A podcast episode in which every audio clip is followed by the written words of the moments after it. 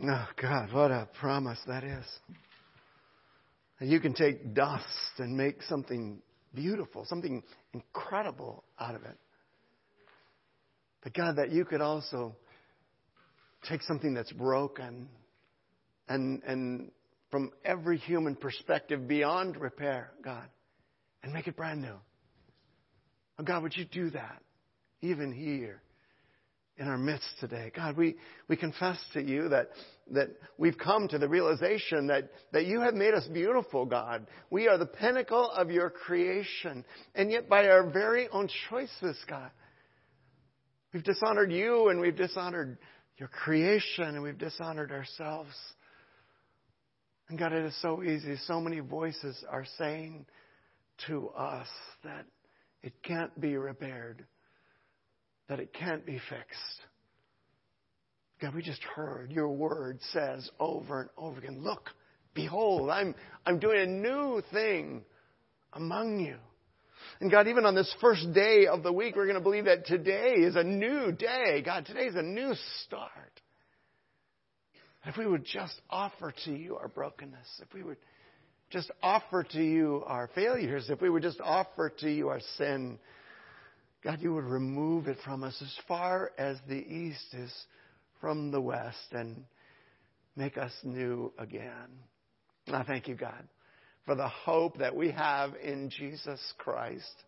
Thank you that we're not left to the natural consequences of our own choices, but all we need to do, God, is to turn to you and to receive grace in our time of need, to receive mercy.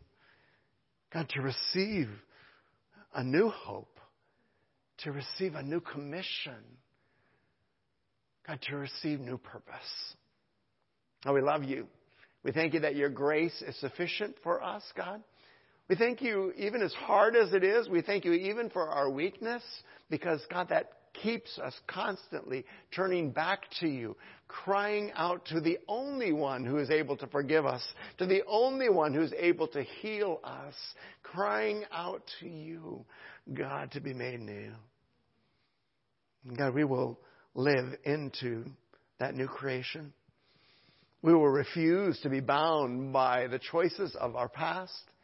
We will refuse, God, to be condemned by the accusations of the evil one and those who have, have begun to partner with him in our destruction. God, instead, we look to the author of life and we declare life. We speak life over ourselves, over our families, over our city. God, and look forward with joy to seeing what now are just seeds planted in faith in the ground, to seeing them begin to break through the hardness of our hearts and the crust of our hearts, God, and begin to grow and bear fruit. Oh, God, there's so many needs that we have right now. Needs of physical healing, God, needs of, of relational healing. God, many needs of spiritual healing. Meet us in this place, would you? God, speak into our lives truths that, that nothing in this world could ever take away. And then, God, we will rejoice. We will rejoice and declare your glory. And we love you. God, we dedicate ourselves to you anew today. In Jesus' precious name. Amen. And we're going to continue in worship in just a moment as we receive our tithes and our offerings. But I just really want to encourage you live into the newness that is yours in Jesus Christ, right? Listen for God's voice even in this time of worship. And children, we're going to invite you to stay with us just a couple extra minutes uh, until we read through our scripture, and then we will release you to your um, church time worship. Let's continue in worship together.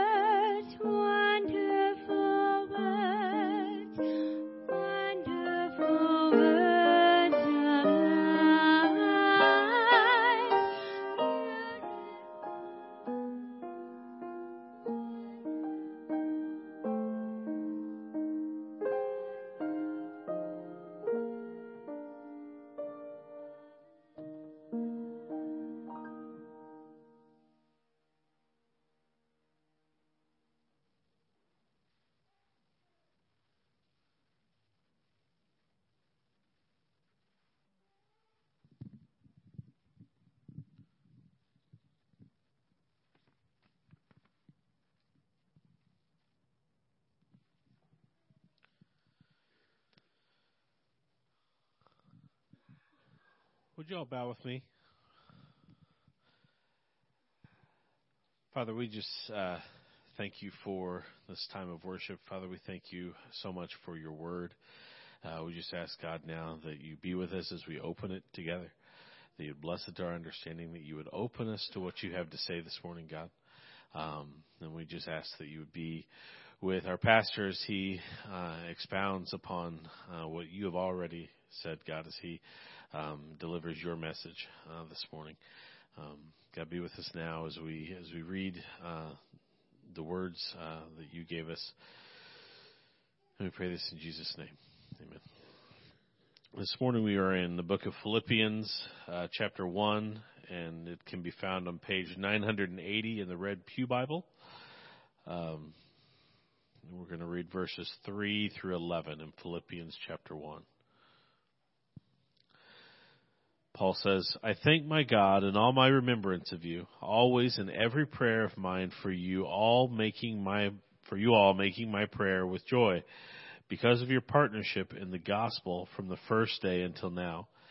And I am sure of this, that he who began a good work in you will bring it to completion at the day of Jesus Christ. It is right for me to feel this way about you all, because I hold you in my heart. For you are all partakers with me of grace, both in my imprisonment and in the defense and confirmation of the gospel. For God is my witness, how I yearn for you all with the affection of Christ Jesus. And it is my prayer that your love may abound more and more with knowledge and all discernment, so that you may approve what is excellent and so be pure and blameless for the day of Christ, filled with the fruit of righteousness that comes through Jesus Christ to the glory and praise of God. This is the word of the Lord. Thanks be to God. Children, we'd like to invite you, if you would like to join other children for a very special time of worship together, uh, you can make your way to the back of the sanctuary and we will look forward to seeing you at the conclusion uh, of our service together. When we uh, travel together on uh, mission trips, um, we often have uh, uh, parents of, of, students or friends of um, some of the participants write notes to them. And, um, and we keep them and we hold them, and then um, about four or five days into the mission trip, uh, when they've been away from home, and I'm picturing like Mexico, you're away from everything that is familiar to you, um, then we we give them a letter from home. And just a phenomenal uh, experience for me as I receive letters, but also to watch as uh, I mean, you're only five days away from home, right? But because the, the situation is so different and, be, and because we feel so far away, it's a powerful, it's a powerful moment. And words that are spoken in that situation just seem to have so much more weight and so much more power. I think of, I think of Jesus uh, that last night. Now they could not foresee the disciples what the next 24 hours would hold, but but in that that night of the Last Supper, and and he's getting together with them, and and they they think, oh, we're you know this happens on an annual basis. We're celebrating Passover together, and then and then Jesus says, oh, how I have longed to share this meal with you. For I will not share it with you again until we do so in heaven, right? And, and you can just see this powerful emotion in Jesus. This it's, hard to describe. It's, it's love, it's hope, it's all these things tied up into one another. I think that's what we're experiencing here in this passage.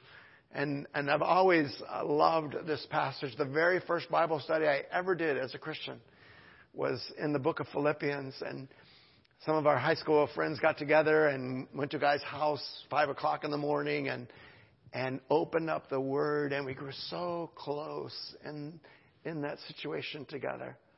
Even to this day, uh, I still text and write uh, that man who led me into God's word. I remember the intimacy of it. But what Paul was experiencing as he writes these Philippians, you might remember that on his third missionary journey, it was like God was moment by moment directing him. The, the thing that we say almost flippantly, God, you know, I want to follow you, direct me moment by moment, was happening for the apostle Paul. He thought he knew where he was going. He thought he had a plan. And then, and then the Spirit of God would refuse to let him do what he thought he was going to do. And, and, and, twice in just a few verses in Acts, I, I want to say 17, but that doesn't sound right. He, the, the, the scripture says the Spirit restrained us. Paul, Paul says the Spirit restrained me from going where I thought it was.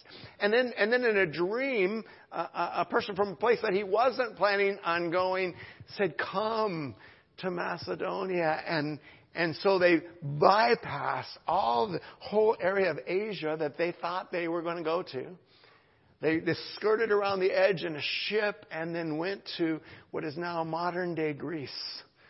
And, and, and it, it says they went through these towns, but the first place they stopped was this, this Greek city called Philippi. And, and, and, and, and total strangers, the only people carrying the gospel of Jesus Christ into this setting, total strangers to the community, they, they sought somewhere where they could where they could uh, meet, and they met under a tree uh, outside the city. And, and beginning with, with one woman, right, uh, God planted a, a church. And, and, and I don't know what the percentage is, but one out of maybe 10,000 people initially. Um, and now what has become Greece if you were to ask people in Greece, are you followers of Jesus? 88% of them would say that they are. Because of the Holy Spirit directing them to a new situation, changing the course of their life. And, and the people that went with Paul in, in, this, in this journey, uh, uh, Silas, Luke, Timothy, right? The people that with him, he, he just bonded he just bonded with. And, and the people, the first fruits of the gospel in, in Philippi, the people that first said, I'm going to believe what you're saying is true. I, I'm going to believe that, that Jesus is the Christ. The first fruits of their ministry in Philippi, he just bonded with. So now fast forward a couple of years, three years maybe, and Paul, for the gospel, is in prison in probably Rome. It's, we're not absolutely sure, but probably Rome. And, and he senses that this might be the end, right?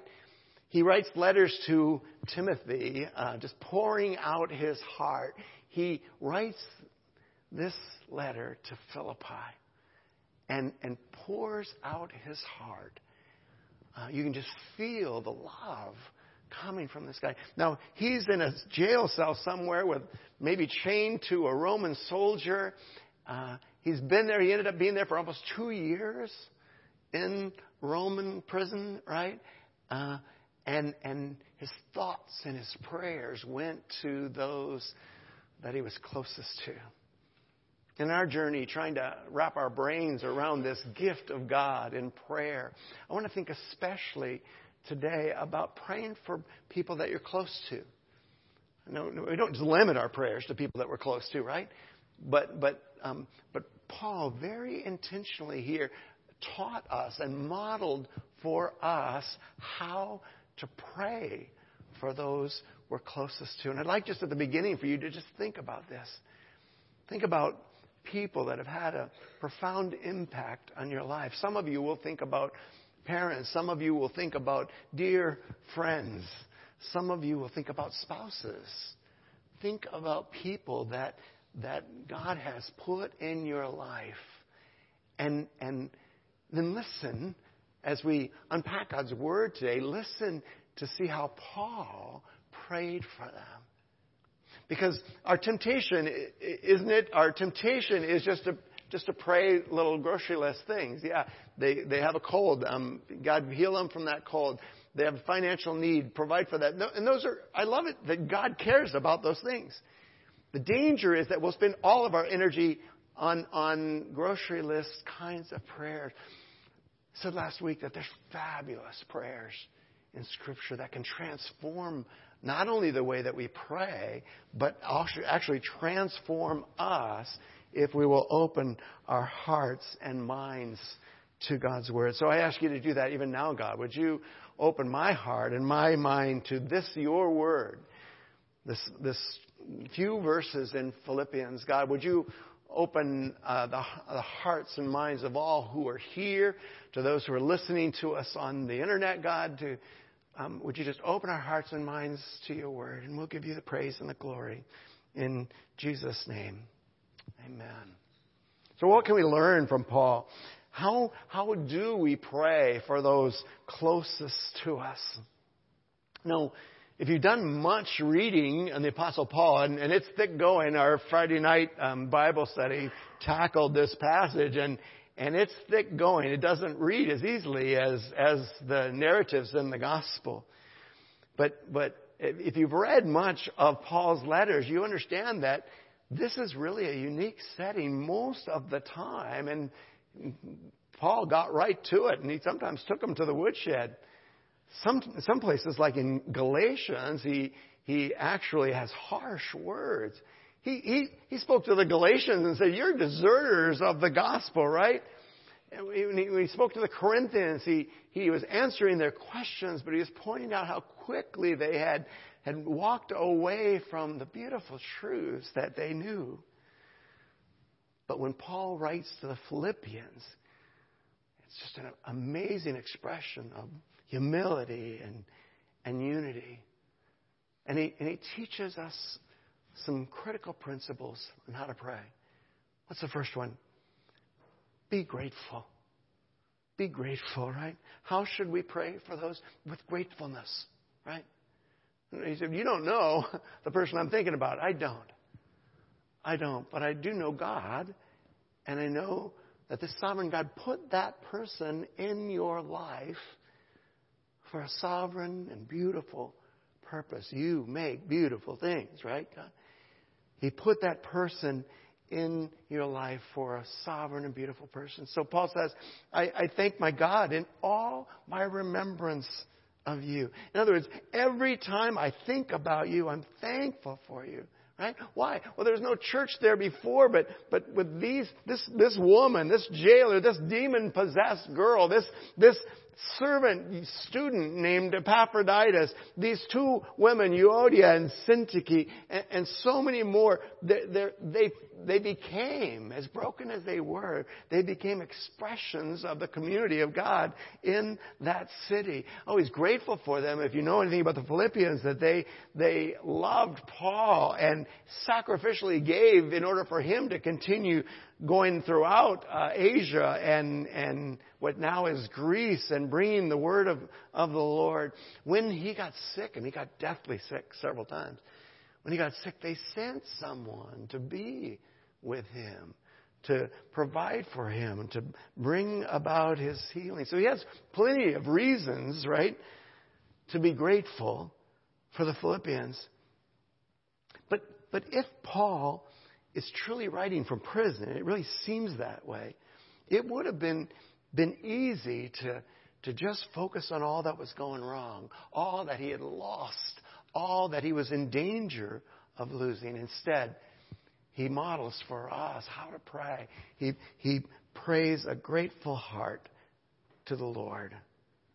I don't know about you, but when, when I pray, it's so easy for me to focus on what's not right and what's broken, right? And I do it out of faith that God can, can fix it, that He can heal it. But as a result, I miss all the things around me, all the testimony around me where God has provided, where God has blessed.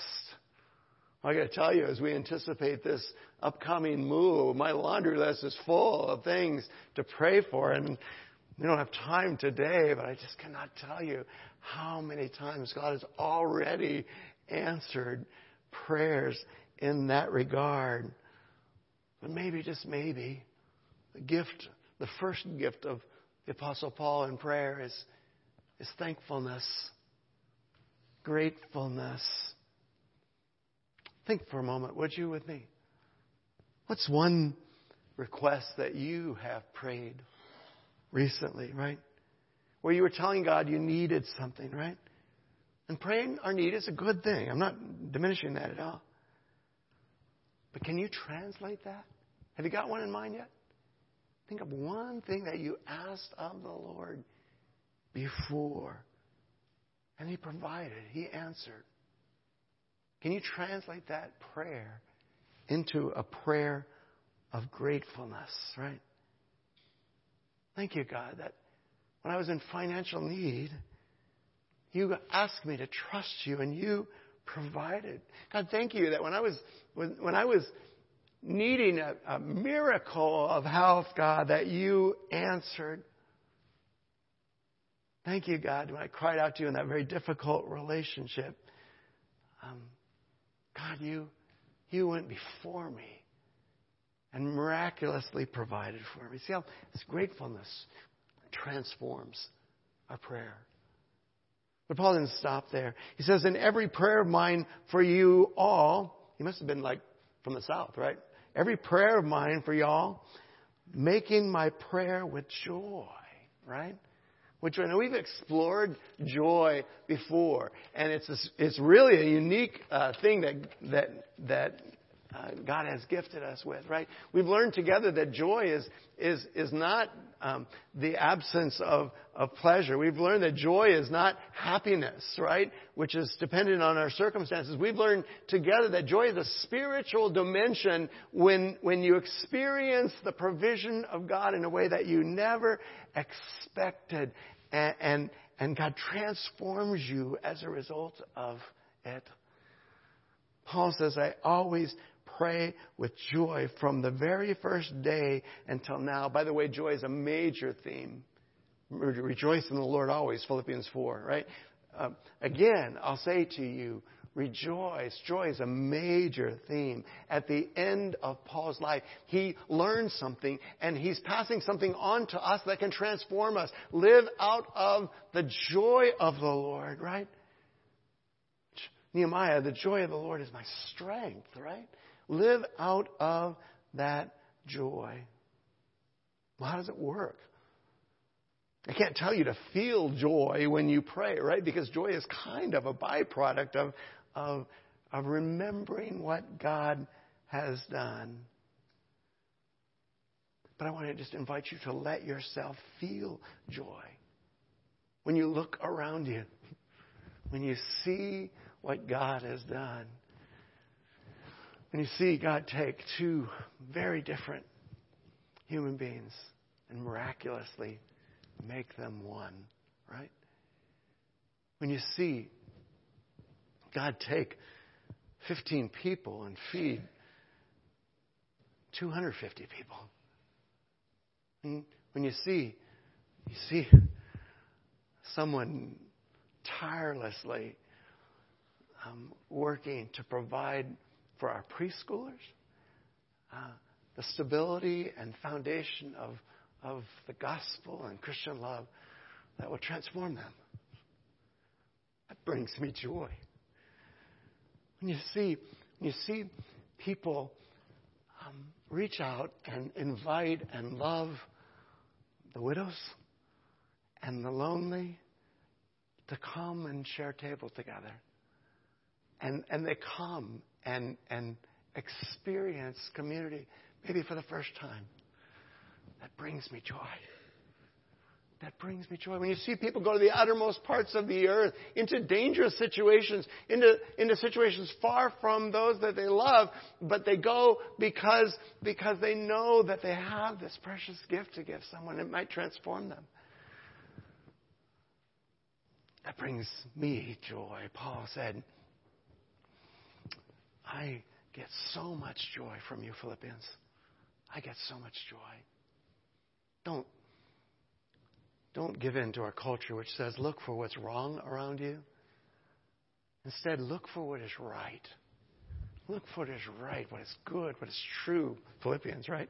What is noble. If anything is excellent or praiseworthy, Paul would say four chapters later, think on these things, right? Think on these things. Pray gratefully. Pray joyfully. Pray confidently. We're going to come back to this in a minute, but he says, I am sure of this, right? Uh, I'm, I'm praying once a week with a bunch of Pentecostal pastors, and, and they're rubbing off on me a little bit. They, I'm, I kid you not, they, they are they're so confident in what is not yet, right? That they pray into existence. Paul says, I am sure of this, that he who began a good work in you will bring it to completion on the day of Christ Jesus. Look inside your bulletin for just a second. I'm hoping that our last conversation is still the same, Kristen. Um, at the bottom, our memory verse is that verse from Philippians. Would you say it with me? For I am sure of this that he who began a good work in you will bring it to completion at the day of Christ Jesus. Whoops, I said that backwards. Philippians 1 6. Would you say that one more time? And I want you to say it with confidence this time. For I am sure of this, that he who began a good work in you will bring it to completion at the day of Jesus Christ. Philippians 1 6, right? Wouldn't that, wouldn't that be a blessing if someone came up to you? Dave, I want you to know I am sure of this. That he who began this good work in you will, as NIV puts it, will be faithful to complete it, right? Will be faithful to complete it. What are we, what are we doing here? What is Paul teaching us? He's teaching us to pray like God is at work, right? He's teaching us to pray like God is at work. God was at work in the church of Philippi. If he, if he, when Paul was writing possibly 10 years later, if he saved them 10 years later, uh, then he's going to continue that work that he began. And again, today, 88% of people in Greece will say that they are followers of Jesus, right? God's still working in Philippi, in Macedonia, in modern day Greece. Pray like God is at work, right? He is working. You might not be able to see it. That doesn't matter, right?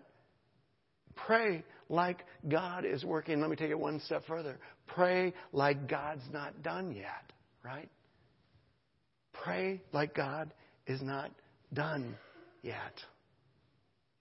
There's that wonderful story of the Transcontinental Railroad, and I laughed when I saw it earlier in the week because, because it took them six years to build a transcontinental railway. Now, many of the pieces were already in place on the East Coast, but especially from Missouri west, right? In six years, they built a railroad. It takes six years to get a, a pothole filled in Evansville, right? But, but, but they did it in six years, and what a glorious thing. But you know, some of that was on the plains, right? So, so they'd lay down mile after mile after mile of track. They'd get several miles a day done in laying down that track, but some of that was through the Rockies. Some of that they had to bore a four foot hole into the rock, stuff it with explosions, and blast their way through the Rocky Mountains, right? Now, now, lest you think that I'm I'm, I'm, drawing the analogy that we have to blast our way in prayer. I'm not. I'm saying God's doing that. God is at work. God is accomplishing His purposes. We're not the miners in this story. We're the caboose at the end of the train that gets to go where God has done all the hard work. God is at work. Don't give up hope. And God is not finished yet. And because God is at work, we can pray gratefully. We can pray joyfully. We can, we can pray confidently, right? And what I love about the Apostle Paul we can pray affectionately, too. We can pray affectionately. It's right for me to feel this, he says, about you, because I hold you in my heart. For you are all partakers of with excuse me partakers with me of grace both in my imprisonment you have not forgotten me but also in the defense and confirmation of the gospel and god is my witness right this is where the expression comes from People that say, God is my witness. This is where it comes from right here. God is my witness Paul says, How I yearn for you all with the affection of Christ Jesus.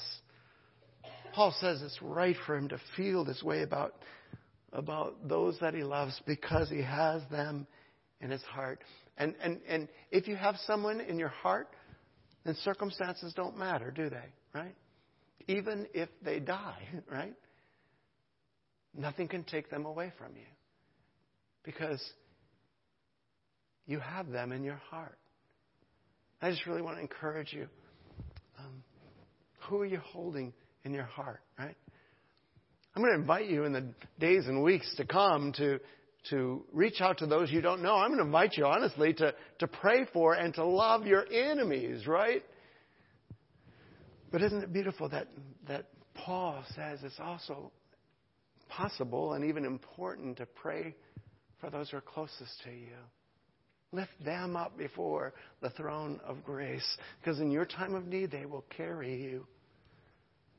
They will provide the very thing you're offering to them. I love the word that he uses. Remember, um, North American imagery and, and, and biblical imagery was different in a lot of different ways. We've explored that in depth in the issue of the heart, right? Um, we, North America, thinks that the heart is the center of emotions, right? Um, uh, but the biblical understanding is that's the seat of your will, counseled by your mind and your emotions. But here, when Paul, when Paul speaks of this affection that he has, the word that he uses is guts. It's, it's, it's, um, it's intestines. It translates in a lot of things, right? Try that on a Valentine card. And, and if you really want to get them, use a picture, right? Use a picture. I love you with all my intestines, right? and then keep the car engine running, right? In case you need to make a quick getaway, right? But but it does work, right? Do you ever have feel something stirred in your right? Do you ever use the expression "I have a gut feeling"? Right? Right? Isn't that interesting? It, it, it that's what Paul's saying. Oh, oh, I feel for you and my very core of who I am. So, so what we would understand as, as treasuring someone in our hearts, Paul says, I, I, I feel you in my inmost being. we begin to pray for people, what does it do? What does it do? It transforms us, right? Prayer engages our hearts prayer engages our hearts and it helps us to care for each other. That's what's so cool about praying for your neighbor, right? Praying for your neighbors. Now, in, in my particular neighborhood, we have a bunch of prayers and I think we got all 80 houses covered. And so I, I just adopted the prayers, right? But, but they're from seven different churches, and I know some of them pretty well, and some of them I don't know well at all. But it's just been fascinating. Just two weeks into this, how, how my heart has changed for neighbors that, that I didn't know well, right? Uh, some of them are right around me and I know them really well, but, but my heart is changing. Prayer engages your heart, and when your heart changes, right, then, then oftentimes your actions will change as a result. It's not always true, but oftentimes it's true, right? So when we pray for each other in church, when we pray for each other in our small group, when we pray through the Awaken Evansville Prayer Network, there's these moments that we can cultivate that love for one another. We can, we can marinate in it like Paul is doing in prison. We can, we can experience the affection of Christ Jesus. So how should we pray? Gratefully. Paul says, joyfully, right? Confidently. That's important and affectionately. But, but does it give us any further insight? What should we pray for? I know, again, um, Paul's letters are, are hard to follow, um, but, but what should we pray for in, for one another? Paul says how he's been praying, right? And then he actually does it. He models it for them. And it's my prayer, he says, that your love may abound more and more. So, so what do we pray for for those closest to us? For love, right? Paul prays with love that they would grow in love for God and for each other. He continues this thought in several other letters, including Ephesians chapter 4. He encourages the church to grow in, in the grace and knowledge and love of the Son of God in Philippians, in Colossians, in, in 1st and 2nd Timothy, we see over and over again that Paul is asking not only that they would experience the love of God, but that the love of God would be extended through them. Do you see how that works? As we're transformed by the love of God, we extend it to others. That's why this critical piece um, of praying for those who are closest to you is so important. Because as we experience that with those we're closest to, then God extends it beyond our walls, beyond our work cubicle, beyond our neighbors to those who don't yet know Him. So let's pray together. Heavenly Father, let all of that, let our families, let me, God, fall in more in love with you, right? Let me know you better. May their, may their love increase in knowledge, God. Would this love for you extend beyond myself, beyond my own home, beyond my own neighbor, beyond this church? Would, would your love extend beyond us, pressing outward beyond our doors, beyond our artificial boundaries into, into Evansville, and I believe in 10 years, ultimately, the whole globe? Father, help us to love you and others through Jesus. So pray for love. Pray for love, Paul says, but pray also for discernment, right? We see this. Um, it's my prayer that your love may abound more and more with knowledge and discernment so that you can approve what is excellent. Watch the news lately? Uh, open your phone lately? Um, we're struggling. We're struggling to understand and identify and much less approve what is excellent. In fact, I don't, don't get me started. Oh my gosh. I really enjoy football. But that was ridiculous. That was ridiculous on the Super Bowl. What before would have been considered anathema is now a halftime show at the Super Bowl, right? And I found myself saying, Thank you, Jesus, that we didn't have a Super Bowl party and have that on a 17 foot screen, right, in, in front of us. Um, forgive me, I'm, I'm, not trying to be moralistic. I'm not at all. I'm, I'm just trying to say that, that we've lost all, all knowledge and discernment of what is good and what is true and what is right as a culture. So Paul says, pray for that. Pray for that, right? Pray that, that we can approve what is excellent. This word discern in, in the original language, the Greek meant to test, right? When you sit down to take a test or a quiz, right, students? When you sit down to take a test or a quiz, you try to figure out what's the right answer, and it tests your understanding. When you're driving someplace and you decide not to use your GPS, right, you're testing of your, your knowledge along the way. When you try and run a 5K, I've lowered my standards. Um, I'm just trying to run a 5K now. Um, it, um, you're testing your body, right? To see if you have the endurance. Let's pray for each other. Let's pray for God to give us the grace to pass the tests that the culture throws us every day. Let's pray for one another, right? To test ourselves and see if it's genuinely Jesus that we're following, right? Or just a cultural expression of Him. If, like we said earlier, God is at work and we can pray like God is at work, then let's, let's, let's ask God to reveal Himself and, and to remove anything that is not of Him. I love this word knowledge. We've explored it before. If you're new to this word in the scripture, it is not intellectual assent that he's talking about. Knowledge in the scripture, the best I can do is to translate it experience of. When God says, I didn't know you, he says, I've never experienced your faith, right? I've never experienced. Depart from me. I didn't, I don't know you. I've not experienced your faith. It's not intellectual assent, but experience. And so we need God's discerning help, don't we? We need help in discerning what is God's best. That's why we pray for both discernment of God's will and the experience of God's will. We pray for discernment and knowledge.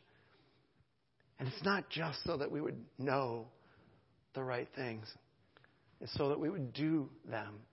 It's so that we would do them. Beloved, we're on the, on the threshold of a great step of faith as a congregation. And we can know all these things about God, but if we never put them into practice, if we never step out in faith and trust God that He is directing and guiding us, then, then we, we will have missed everything. We have this great invitation to discover and experience and discern God's best. So pray for love, pray for discernment, pray also for purity. This is interesting. And so to be pure and blameless for the day of Christ. When is the last time you prayed for the purity of those closest to you? Right? When was the last time you prayed for them? I, um, I love um, my wife. Her very name, Karen, if there's any other Karens in the room, means pure, right? I just love her heart. That she has this pure heart. She's human. She messes up like any any of us, but but it comes from a heart that's pure, that wants the best. Paul said, pray that for those closest to you. Pray for purity for those closest to you. So that you may be pure and blameless at the day of Christ. Tom, that day is coming, amen? The day of Christ. Tom and I were talking about it during the Sunday school hour. The day of Christ is coming. And Paul says, pray for those closest to you that they may be blameless on that day. I've shared with you before, my prayer is that God would make my wife radiant, radiant with his presence. But that also he would, I could present to him my children blameless, right? Pure and, and blameless. Pray for those closest to you. Because that day is coming when Christ will judge, bringing to light every dark thing that we've hidden in our hearts. The word that, that they use here in the scripture for purity is interesting. It's a, it's a compound word. It would not have made, it would not have made sense in our, if I tried to translate it in English, it would, it would say sun tested, right? Sun tested. And, and I, as I understand it, here's the deal that, that in that culture they had scoundrels as well and they would take a broken pot, which are very valuable, and they would they would put it back together with wax, right?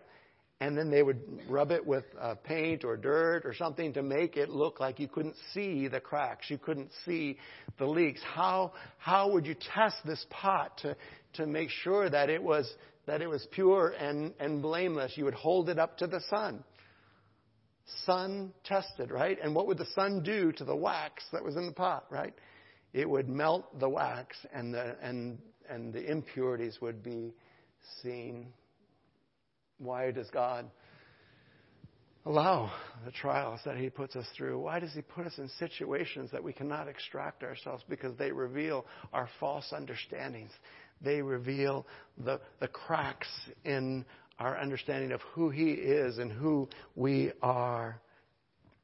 Pray for love. Pray for discernment. Pray for those closest to you for purity, right?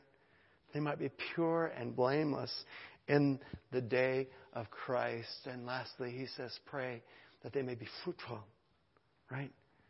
That they may be fruitful, filled with the fruit of righteousness that comes through Jesus Christ. Paul's final prayer is that, is that the fruit of righteousness would be borne in them. What is this fruit of righteousness? Remember, righteousness is not self righteousness, it is right relationship, right? Pray that they may be filled with the fruit of right relationship. In other words, the fruit of righteousness is a life that's been changed by Jesus and is bearing fruit as a result, right? Pray that those closest to you can be changed by Jesus and bear fruit as a result. Every aspect of who you are. Your identity, right? How you treat your family, how you treat fellow church people, how you, how you live when no one is watching. Everything is being transformed by Jesus. But here's the deal we can only bear the fruit of whole life righteousness if our lives have been first touched by Christ's righteousness. This is the good news of the gospel, beloved. What you cannot do on your own, Christ has already done. When you put your weight down on what Christ did at the cross, you benefit from His righteousness. His righteousness is like that seed planted in, in my stony heart, right, that slowly pushes up and breaks apart the rocky soil, right, and, and breaks forth into something beautiful. Like we sang of at the early part of the service. He's doing something beautiful, right? But our lives must be first touched by Christ's righteousness, and then they must be transformed by Christ's righteousness. So, how should we pray? Gratefully and joyfully and confidently and affectionately. What should we pray for? Love and discernment, purity, fruit talk about how and what, but why, why can we pray these things, right? I want to take you back to our earlier thought. I am sure of this, the Apostle Paul says.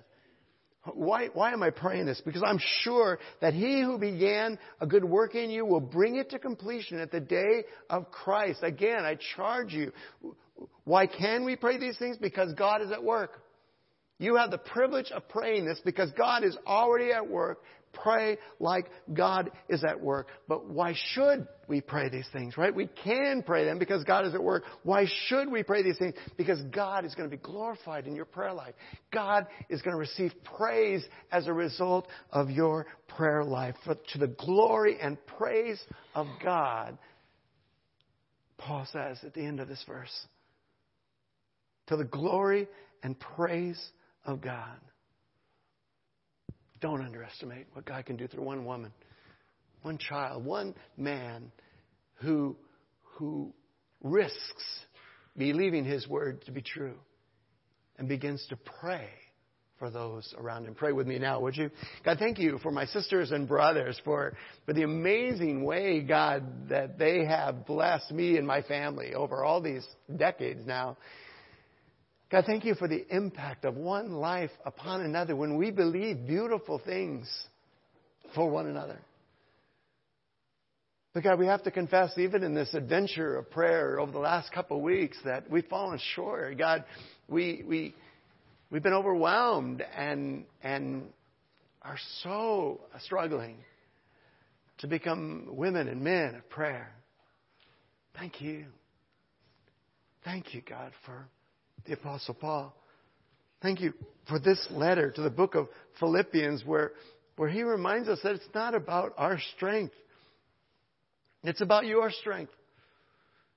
God, and when we feel weak, that's sometimes where you do your greatest work. So, God, we offer to you our weakness. We offer to you our brokenness. God, we offer to you ourselves exactly like we are. We confess that we're not yet where we ultimately will be, but we're going to we're going to build on this foundation, God, of your word. It says that you who began this good work in us will be faithful to complete it. Now we love you, God. We offer to you ourselves today. In Jesus' name.